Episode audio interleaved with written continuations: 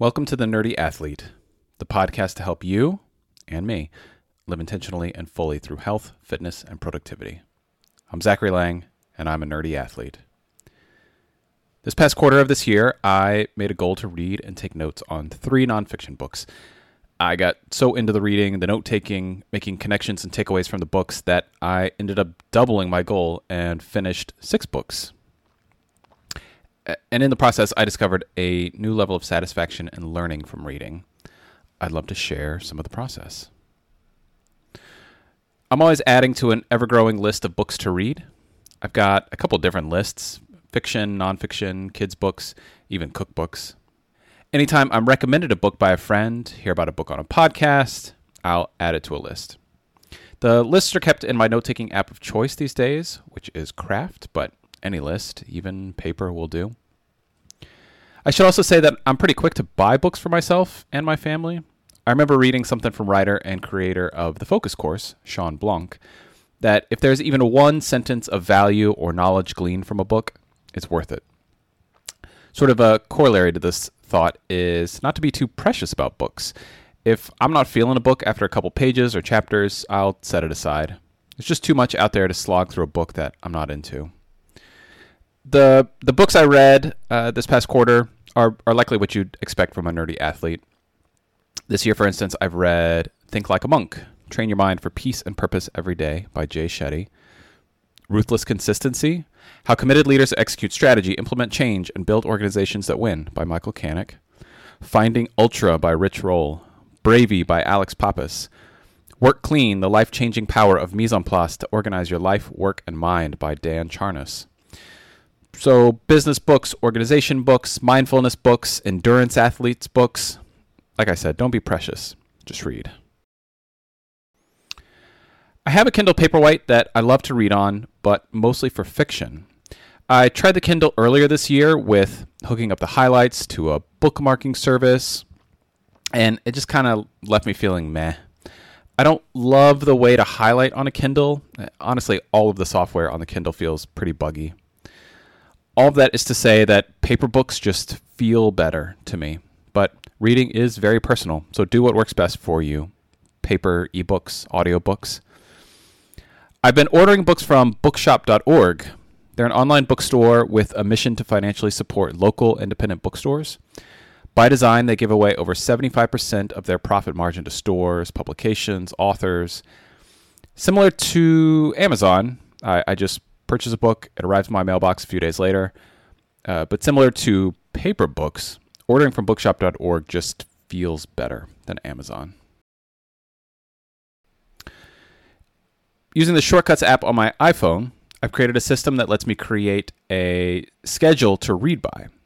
Basically, what the shortcut does when I run it is it asks me the title of a book, it asks me how many pages are in that book, when do I want to start reading and when do I want to be finished reading?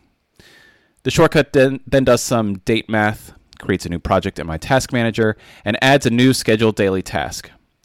For example, if I wanted to finish a 100 page book in a week, the shortcut would add a task on Monday saying, read pages 1 through 20 of book X, a task for Tuesday of read pages 21 through 40 of book X, etc., etc. Do I always follow the schedule? Uh, I mean, honestly, I, I mostly do. If I miss a day, I'll read more the next day. Or if I'm in a really juicy section of a book, I may read a little further. But the main point is, I know personally I operate better in life with guardrails. So I treat my reading more like a training plan for a race. The actual reading part is pretty simple. During a workday shutdown routine, I'll look at my calendar for tomorrow, find 30 ish minutes or so to read, uh, an opportunity to explore further is my use of an ideal week and having a set time to read. Uh, I could do better with that for sure. As part of the nerdy athlete lifestyle, I like to do some reading while foam rolling or stretching. Like I mentioned before, I'll glance at my task the shortcut created, to a page I should read to, and I just sort of use that as a guideline. I'll read until I find a natural break, like a chapter end. Then I read. I have a highlighter nearby, along with some of those sticky flag things lawyers use to show you where to sign documents. I'll highlight passages I want to capture, quotes I like, something I might disagree with. Then I'll stick a flag to that page for later. Sometimes I'll take a picture of an image or chart with my phone for later too. All of those highlights and photos make their way into my note system. I typically do this process at the end of a week. And again, this could happen in any application. I just like the linking functionality in Craft. Each book gets its own note. I'll start with adding some metadata to the note, the cover image, the author, a link to the book online, any details about where I heard uh, about the book, you know, a friend, spot, a specific podcast, and those details will be turned into a link too if they haven't already been. I'll add the structure of the book to the note if it makes sense. So, like the table of contents, any sections of the book. Again, just adding more reference and additional context to the note. Next up, I'll make a first pass at my highlights. I'll add any highlighted sections of the book to the note, like literally type up the quote, uh, and I'll add in the page number. I'll remove the sticky flag from the page of the book so that I know I've captured the highlight. I'll also add any images or charts I captured on my phone and add them to the note with a page number. For the second pass of the highlights, I'll read through each highlight and add any links or additional notes about what I think about this passage. As an example from Finding Ultra, I added this quote To this day, balance remains my final frontier, a fickle lover I continue to pursue despite her lack of interest. Knowing this about myself and harnessing the tools I developed in recovery, I understood that any true or lasting lifestyle change would require rigor, specificity, and accountability. Vague notions of eating better or maybe going to the gym more often just weren't going to work. I needed an urgent and stringent plan. I needed to draw a firm line in the sand. Page 4. All right, so after reading this, I wanted to add the links planning and goals. This gets to the heart of what is really cool about Craft. I can later click on the planning link, or just search planning and see all instances of when I've added that link to other books or quotes. So I can see connections that maybe my brain wasn't able to make at that moment. If you've never really thought about your notes as having these bidirectional links between notes, I would encourage you to check out the Linking Your Thinking YouTube channel. I'll put a link to it in the show notes. And definitely check out any of these sort of new uh, personal knowledge management apps that are out there Notion, Roam Research, Craft, Obsidian. They all have this this linking between them that is really changing how I think about notes.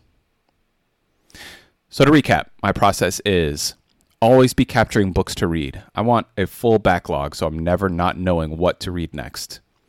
Similarly, I'm not afraid to just buy a book or a couple of books to have ready to read. Once I've decided on a book to read, I'll run my iOS shortcut to generate a reading schedule for myself. I read a little bit every day, highlighting things I want to remember or revisit. I'll create a new note, add some metadata about the book plus the highlights. I'll then review the highlights and add any relevant links so that the system starts interconnecting. I've really enjoyed my reading and my note taking system, and I've really started to notice value out of going through these steps. I've been able to make recommendations, improve my recall of things I've read. Continuing to grow and learn is another key step in my not drifting through life, but being an intentional, nerdy athlete.